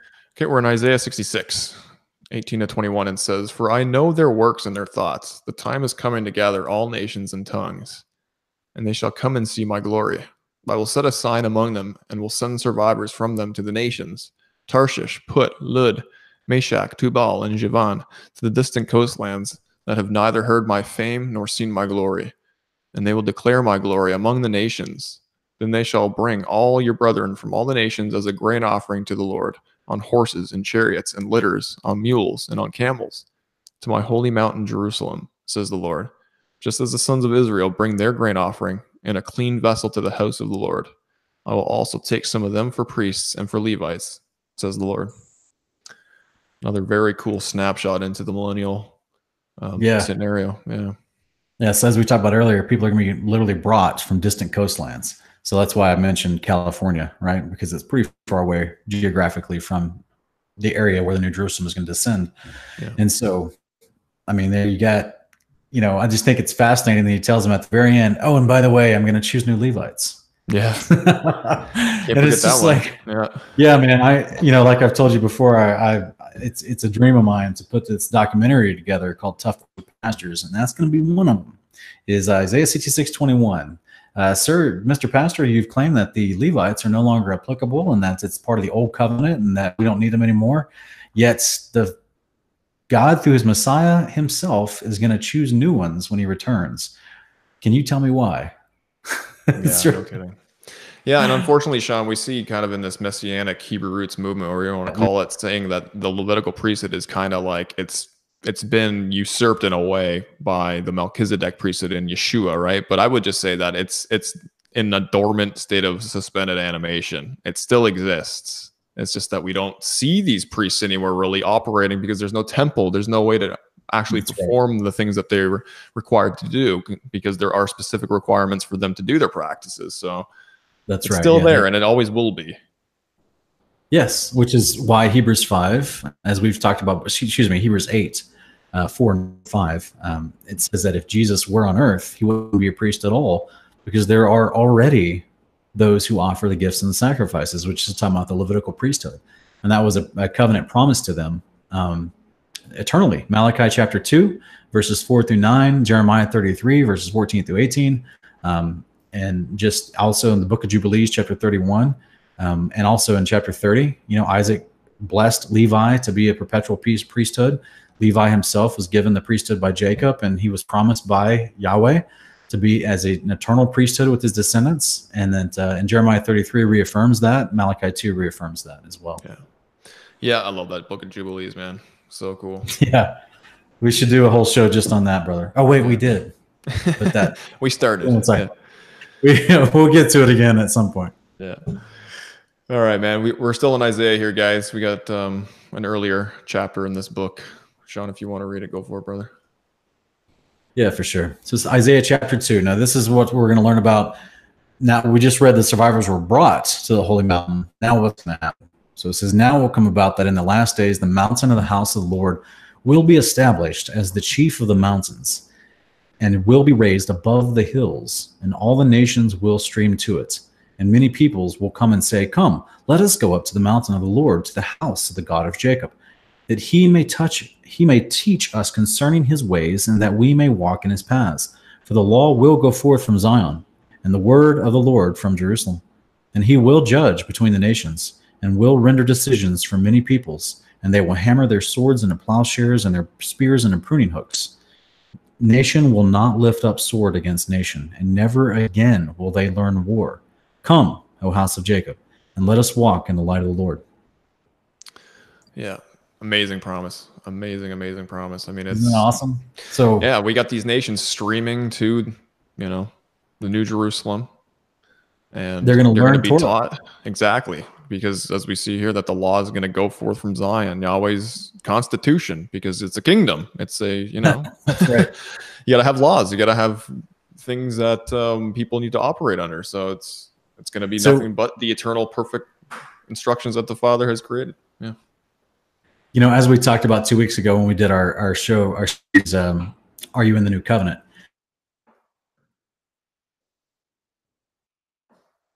how the on your heart so that you do it without fail. And you know how we we have this theoretical argument, you know, amongst believers in our modern society that they, you know, have been told from, in my opinion, bad shepherds, poor teachers that have told them the law of God is done away with and they don't have to do it anymore, don't have to worry about it. And they they falsely equate the law of God to actually earning your salvation, and they take it's a red herring. They take it out of context, and you know, and they just confuse people because they themselves are confused and, and are not teaching properly sound doctrine, and so therefore you have these Christians that are constantly bucking against this idea that oh my goodness we can't go back under the law, and it's just it makes me it makes me laugh because not only is that particular phrase taken out of concept context anyway, um, that it's just the idea of they think, well, I, you know, I can't do the law, but yet you're promised as a believer that if you're resurrected, you're going to do the law. It's going to be instinctively part of your nature. And if you survive the day of the Lord, which means you were not a believer, guess what? You're going to do the law. exactly. it's just like, so it, it just cracks me up. Like, whichever group that you want to find yourself in, you're going to do the law. Yeah. so there is no, there is no other choice. It just, yeah. it's because the Father created, a, you know, you as a, as a sentient being and this is the instruction manual for how you behave and walk in love with him and with other people. It's called his instructions, aka his law. Yeah, and if you boil that logic down, I mean, you're going to end up with us needing to do the law still today. I mean, oh yeah, well, we're, we're it's an eternal command. We're you know, if you're a part of the covenant, these are the terms of the covenant, which which is the commandments, the law of God. Exactly. So it's yeah. Exactly. And the more we understand this, the more we embrace the fact that the Father's law is amazing, it's good, it's healthy, it protects us, yeah. it does all these amazing things, the better off we're going to be. I mean, it's I think yeah. you just almost quoted Romans 7:12 where Paul himself calls the lowly good and perfect. Yeah. And spiritual which and we've, we've discussed in other episodes what that means, right? If we use the definitions right. for what spiritual is or spirit being, what that is, it's something that is immortal. It's it's it's beyond our flesh. It's perfect. It can't be changed. It's it's good. It's definitely not done away with. yeah, well, it's literally the behavior of the father. So it, it baffles me for a person to be like, "Oh, I don't need to do the behavior of the father anymore because I believe in his son." You're like, "Wait a minute, how does that work?" his son did the behavior of the father. His son told you to be like him and do the behavior of the father, but somehow you don't need to do the behavior of the father anymore. It just it it blows my mind, man. Yeah. And and it, you know, and, and I'm not you know speaking like I was born with this understanding. I also grew up in church and had to come out of that bad teaching, and ha- because I was continuing to read the Bible all the time. And you know, and this is I've made the joke before, Ken, but you know, I'm I'm truly a word nerd. Like this is if I'm not working, you know, my wife can tell you, I, I eat and sleep the, the, scriptures. Like this is all I do, you know. And so uh, over time, you know, after two decades, it starts to add up, you know. And so you start to shed away bad teachings because you can see the context and you can find sound doctrine, yeah. you know. And that's where you know. That's I love you, brother. So yeah, I love no, you because I, I eat, breathe, and all those things as well with the scriptures. I just I can't get enough of it, and I think the Father definitely rewards those who have such a hunger and thirst for righteousness, obviously, but His Word and just understanding it and living it out. So, yeah, there's benefits yeah. for sure for for being word nerds. Yeah. Yeah. Yeah.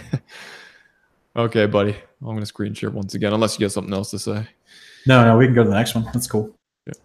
Are we in segment three now? We are. Yeah, we're in Zechariah. All right. Sorry, cool. guys. Zechariah chapter 8, 20 to 23 says, Thus says the Lord of hosts, it will yet be that peoples will come, even the inhabitants of many cities. The inhabitants of one will go to another, saying, Let us go at once to entreat the favor of the Lord and to seek the Lord of hosts. I will also go.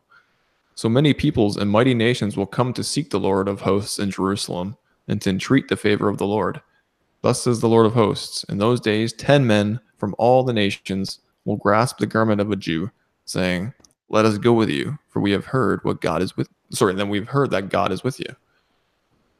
Very cool. Amen. Amen. And just as a quick reminder to the viewer, Romans chapter 2, Paul tries to, to tell us the, the true definition of a Jew. It's not someone with a physical bloodline, it's someone who keeps the commandments of God. That's right. Because we know so that someone who's physically descended from you know Judah or whatever tribe of Israel that isn't keeping the commandments, isn't doing the terms of the covenant, they're a branch that gets broken off and replaced with someone who desires to do it that's not technically from that bloodline lineage. So there's yeah. always this incorporation, this grafting in um, process, and you know, so that we can all become part of the Commonwealth of Israel, right? As as Romans talks about as well. So, but then even the one that got broken off, if he wants to, he can be regrafted in. So there's always room for people to come into this amazing ideology that is the kingdom of God. And, and the dividing line is you walking out the commandments of God in faith that He's going to resurrect you and make that permanent, make that behavior permanent at the resurrection. Yeah. This is what we talk about a lot because it's foundational to our faith. So this is All right. So, um, real quick, if you want to go to another slide, we'll just, I think it pairs up right with that one real quick. We'll keep Sure. moving. Go ahead, buddy. So here in Zechariah 14, we just read about how the the the survivors of the day of the Lord are going to be, you know, wanting to come to the house of God, right? But then we're going to read about some that may not always want to when they're instructed to. so this is Zechariah 14, 12 through 15 says, Now this will be the plague with which the Lord will strike all the peoples who have gone to war against Jerusalem. Their flesh will will uh, rot while they stand on their feet, and their eyes will rot in their sockets. Their tongue will rot. It will come about in that day that a great panic from the Lord will fall on them, and they will seize one another's house. Excuse me, seize one another's hand, and the hand of one will be lifted against the hand of another. Judah also will fight at Jerusalem, and the wealth of all the surrounding nations will be gathered gold, silver, and garments in great abundance. So, also like this plague, will be the plague of the horses, the mule, the camel, and the donkey, and all the camels that will come into the camps. And then I apologize, guys. I don't know if we have the other slide. Um, Yeah, no. it goes Oh, man, I apologize. That's okay. We can pull it up real quick. yeah, I was gonna say I, I'm gonna have to. Um, I'm gonna have to pull it up real quick. It's basically just uh, verses 16 through 19. Problem. We'll just do that real quick here. And for whatever reason, my internet is not pulling up another window. It's just got the Google Chat window up and it won't let me pull up another window. It's weird. Well, if you want, Sean, I can continue reading. Yeah, man. If you'll read the, the next three, because basically we just saw about the those who tried to fight him and they're destroyed, right? That's the plague that's talking about. But then this is the survivors that we're going to read about here in the next few verses. Okay. It says, Then it will come about that any who are left of all the nations that went against Jerusalem will go up from year to year to worship the King, the Lord of hosts, and to celebrate the Feast of Booths. And it will be that whichever of the families of the earth does not go up to Jerusalem to worship the King, the Lord of hosts, there will be no rain on them. If the family of Egypt does not go up or enter, then no rain will fall on them. It will be the plague with which the Lord smites the nations who do not go up to celebrate the Feast of Booths. This will be the punishment of Egypt and the punishment of all the nations who do not go up to celebrate the Feast of Booths. Yes, so this implies Yep. that there's still going to be rebellion, you know, Yeah. or, or at least there could be.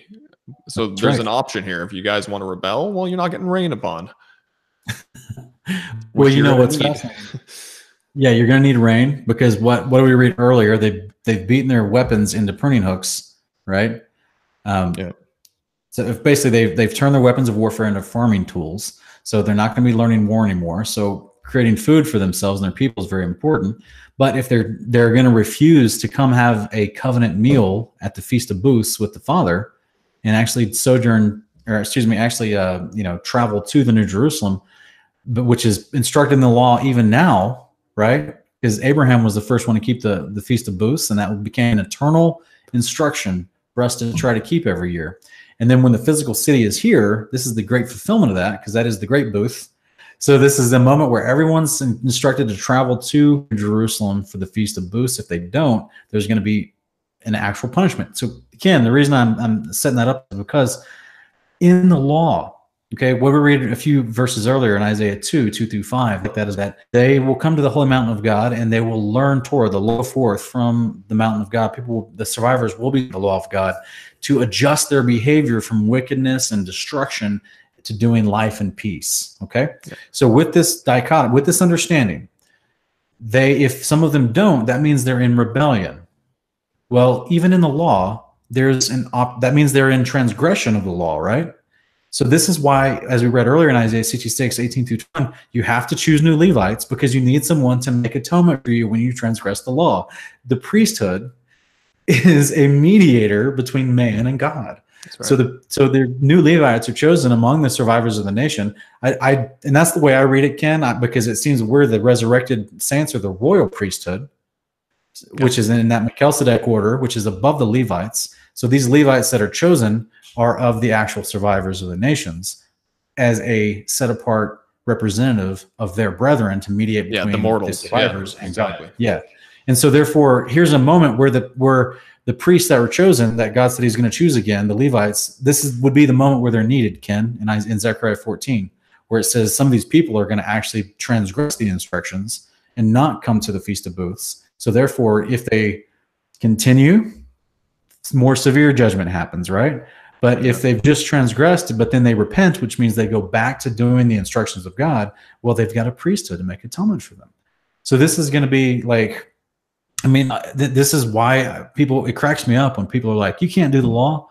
There's no, you know, you can't keep it perfectly or you can't earn your salvation. I'm like, dude, you never were intended to earn your salvation. You were given a priesthood because the Father knew that you were going to make at some point.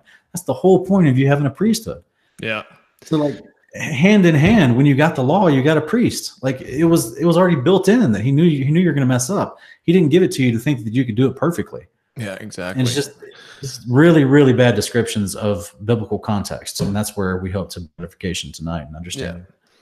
Yeah, and Sean, as you said, the nations they're going to be going to Jerusalem, and and as we've said, the, the law will go forth from Zion. So they're learning this behavior, and part of this behavior is understanding the feasts, which are, which are embedded into Yahweh's instructions, which is you know we're we're instructed to do these moedim, these feast days, these appointed times.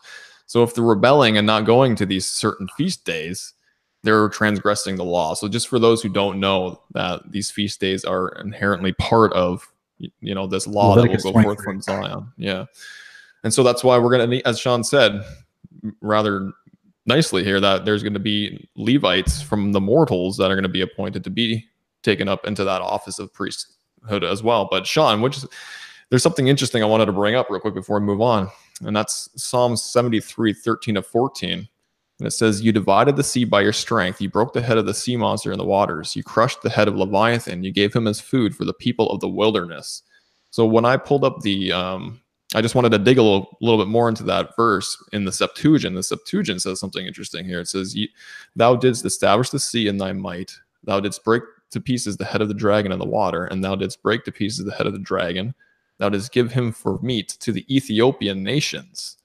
So it specifically says in the Septuagint here version of this passage in Psalm that the, the surviving nations, it sounds like, are Ethiopian nations that will be partaking of this Leviathan behemoth meal. So we know that the Lev- a lot of Levites today are in those That's nations that, today, right? Great, great connection.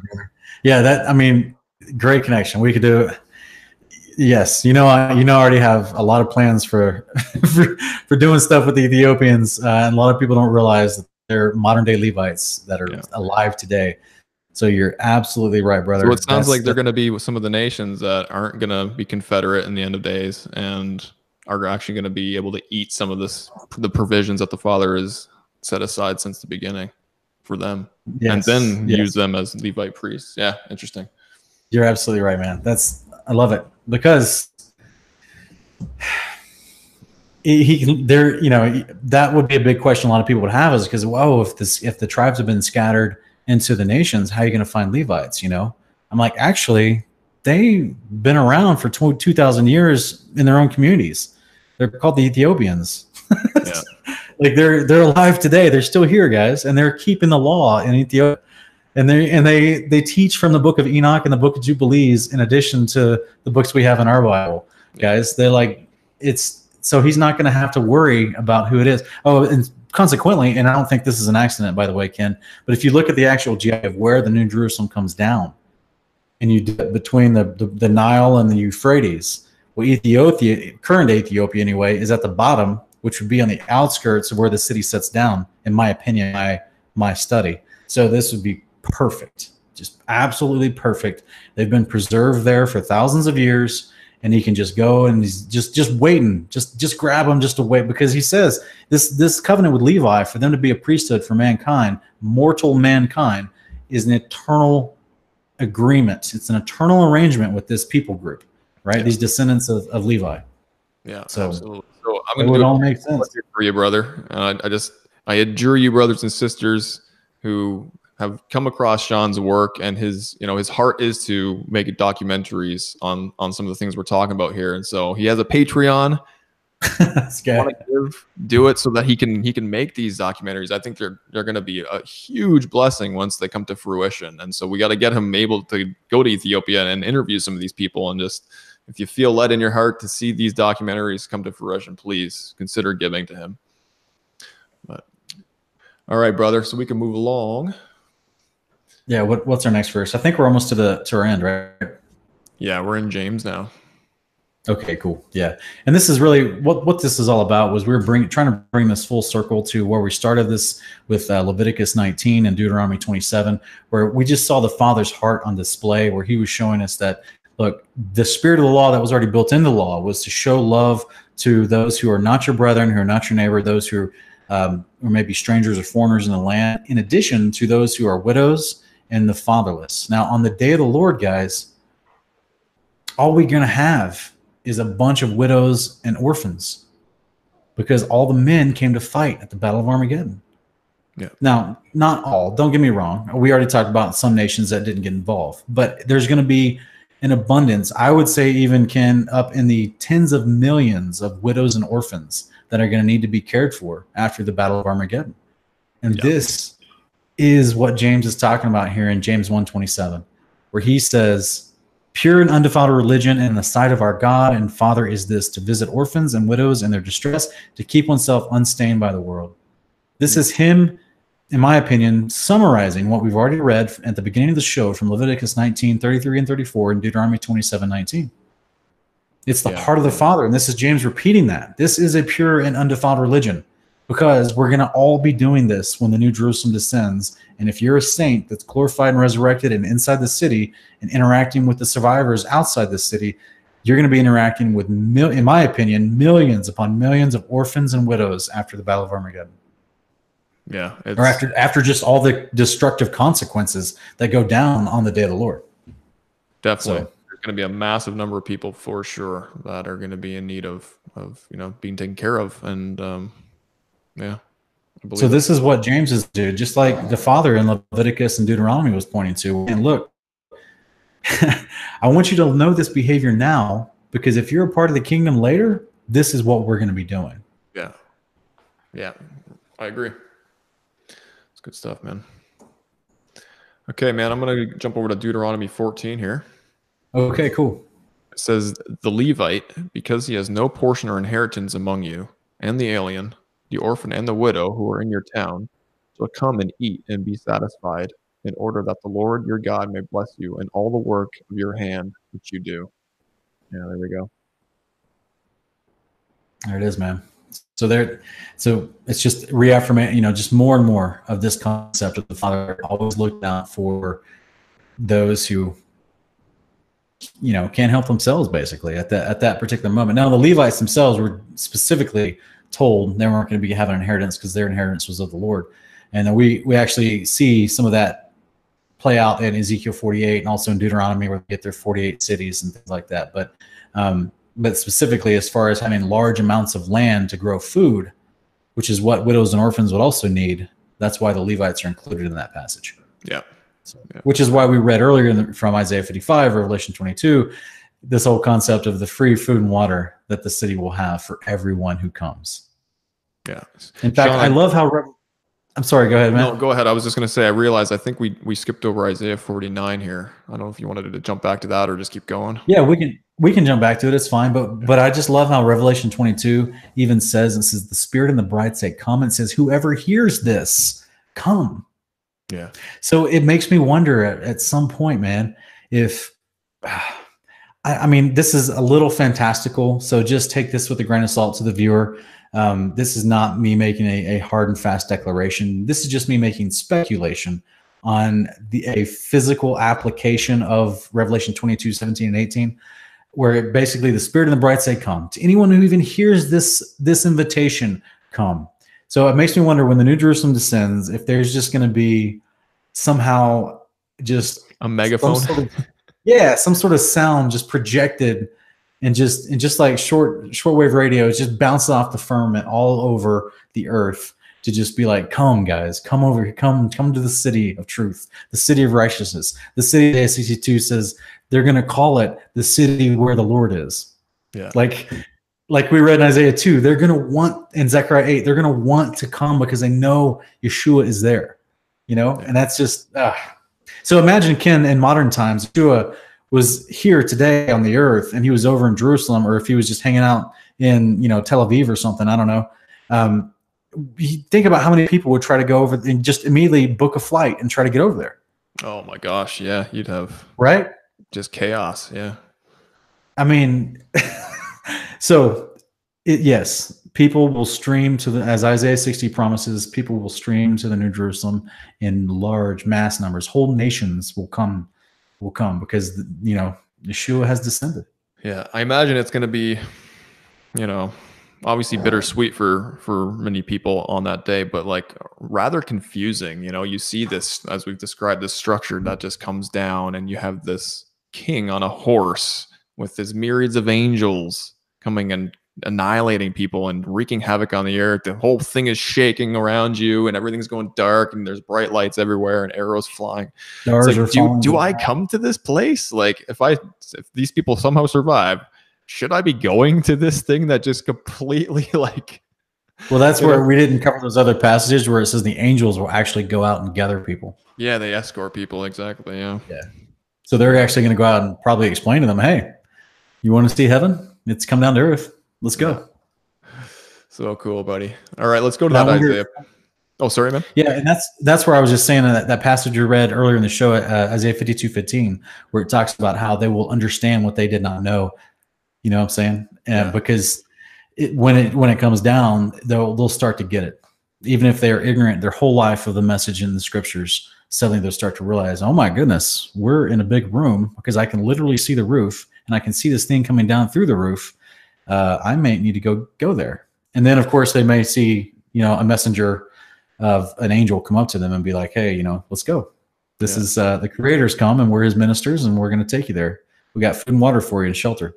Yeah, so cool. So. So cool. All right, guys, we're going to just jump back to Isaiah 49. I skipped over that one by accident. Sorry about that. And it says, in verse 5 to 7 says, And now says the Lord, who formed me from the womb to be his servant, to bring Jacob back to him, so that Israel might be gathered to him. For I am honored in the sight of the Lord, and my God is my strength. He says, It is too small a thing. Sorry, I think it's that. Is it too small a thing that you should be my servant to raise up the tribes of Jacob and to restore the preserved ones of Israel?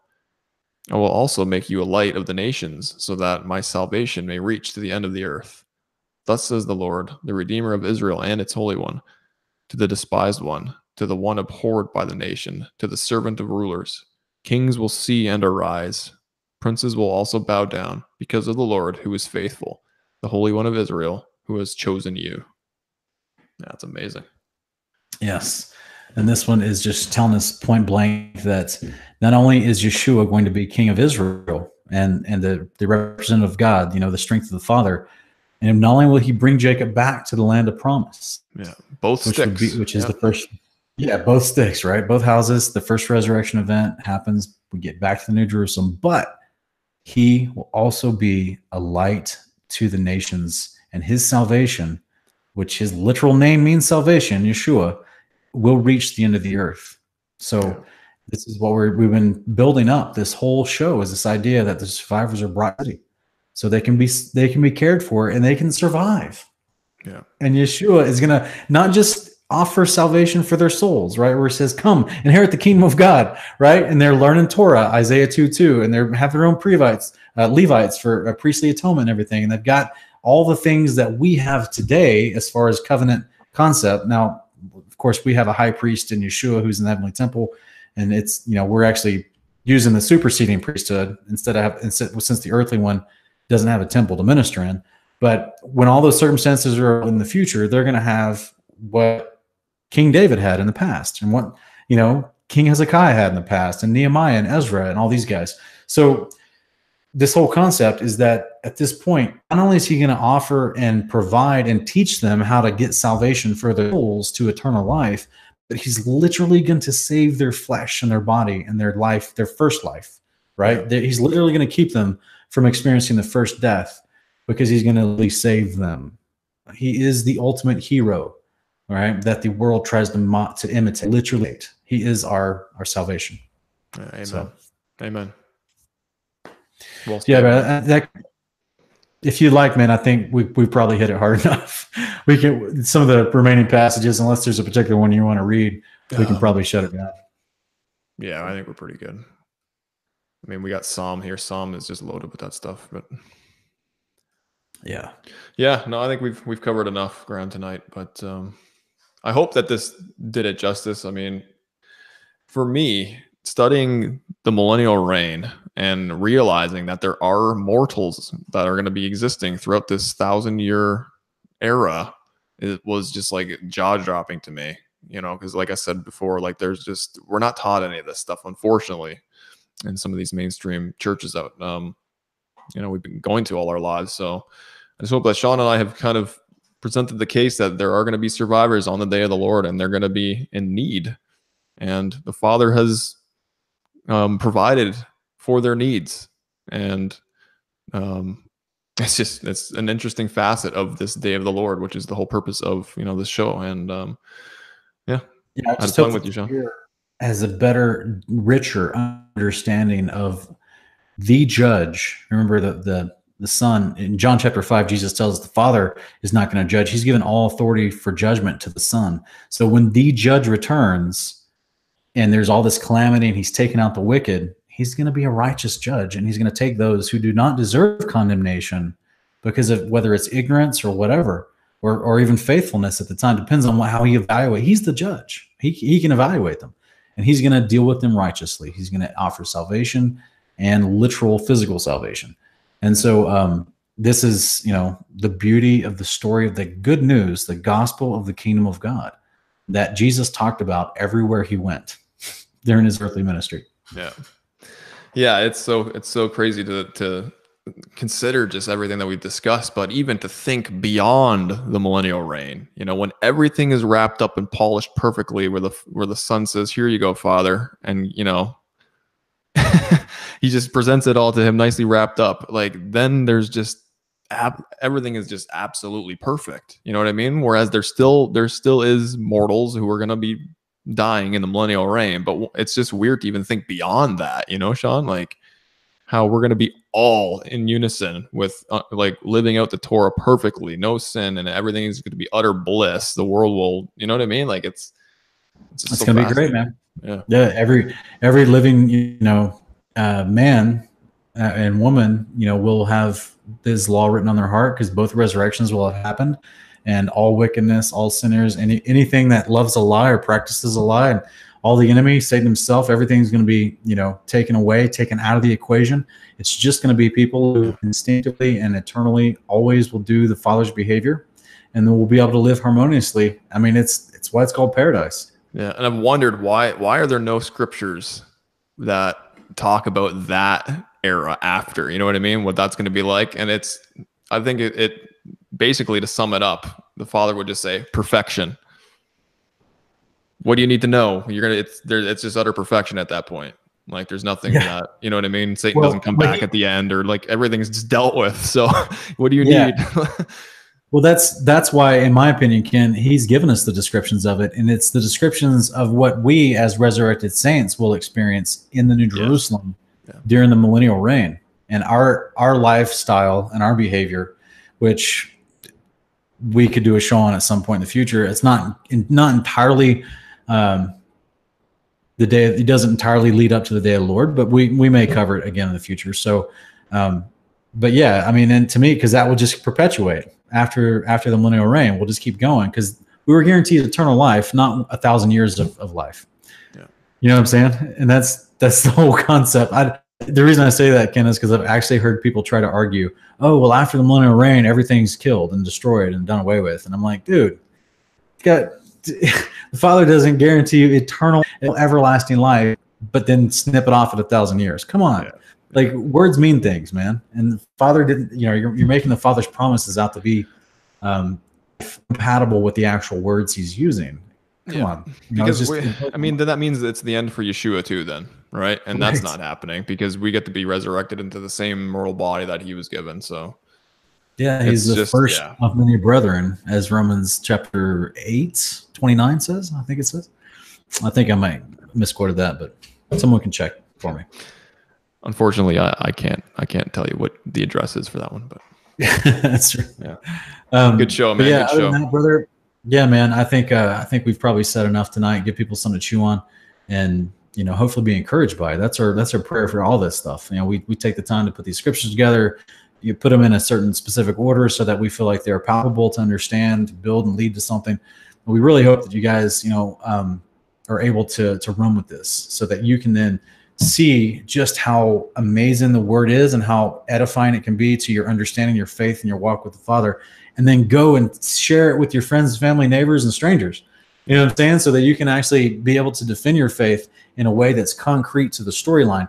Ken, you know, I say to people all the time at my work, I say, look, because they'll ask me, you know, um, I, you know, depends on the conversation going on with people that, that I that I work around, and sometimes I tell them about my my channel, Kingdom of Context, and they ask me, well, what's the purpose of your channel? And I tell them, well, it's you know, it's to help people understand the context of Scripture. Have major themes on the context tree, and each theme is a major theme that's that's repeated throughout the Bible continually. And if you understand these themes, then it makes reading the Bible super easy, and you can know whenever you're in, you can know what it's talking about.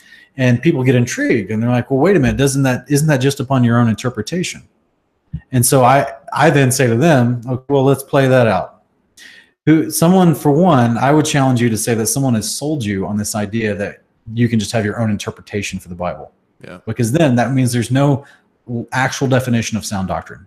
Because if it's all up to just someone's personal interpretation, right? So I was I, I challenged these strangers that I'm talking to. They're essentially strangers. They're not family or friends or, or even, you know, occasional acquaintances, people I may never see again. And I challenge them very quickly and I say, hey, if you and I were in a book club and we both read, say, a Tom Clancy novel or a Stephen King novel, and we, we came to, to our book club meeting and we were going to review the book club and we just finished reading the book you know for the last 10 weeks we read the book chapter by chapter in front of each other out loud to each other at book club and now we're going to talk about the book that we just read and i'm sitting across from you and you have a completely different definition of the conclusion of the book and of the characters and what they did and what it meant. And the, your conclusion was was different than what i thought the book was. One of us would be looking at each other and questioning suspecting that we had poor reading comprehension. Yeah.